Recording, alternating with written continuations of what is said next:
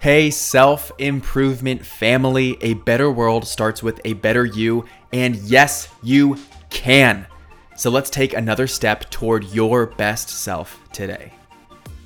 I'm willing to bet a lot that you want to be successful in your life. But success is a pretty elusive and misunderstood thing. What even is success? Well, of course, it's contextual to you and your desires.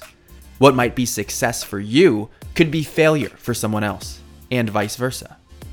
In fact, the secret to success is defining it for yourself so that you are pursuing what authentically fulfills you and represents meaningful progress and accomplishment in your life.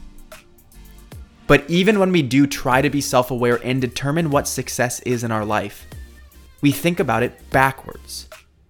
Currently, we approach defining success by saying, success is X. Fill in X for whatever is true to you. And in doing so, we fill in the blank with the means that generate the end. That way of thinking actually violates something really important, which is that success is the outcome, and our attention and interest should be placed on the input that generates the outcome. So we should switch the order and think about the activities we do and enjoy and how that contributes to being successful. X is success. In flipping the order, we focus on the things we already do and know about and determine if it organically fits into the paradigm of what success means for us.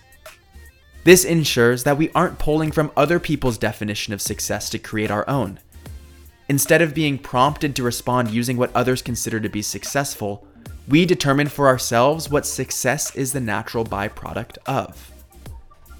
So, when it comes to the ways you think about your life, I'd encourage you to first think about the inputs, what's within your control, and then measure the outputs. With that in mind, I'll leave you by asking this reflective question What things are you already doing well that you'd consider being a part of your definition of success.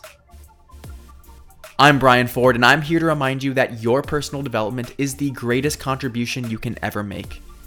If you've been listening to the podcast for a while, I'm curious to hear your feedback on the new style.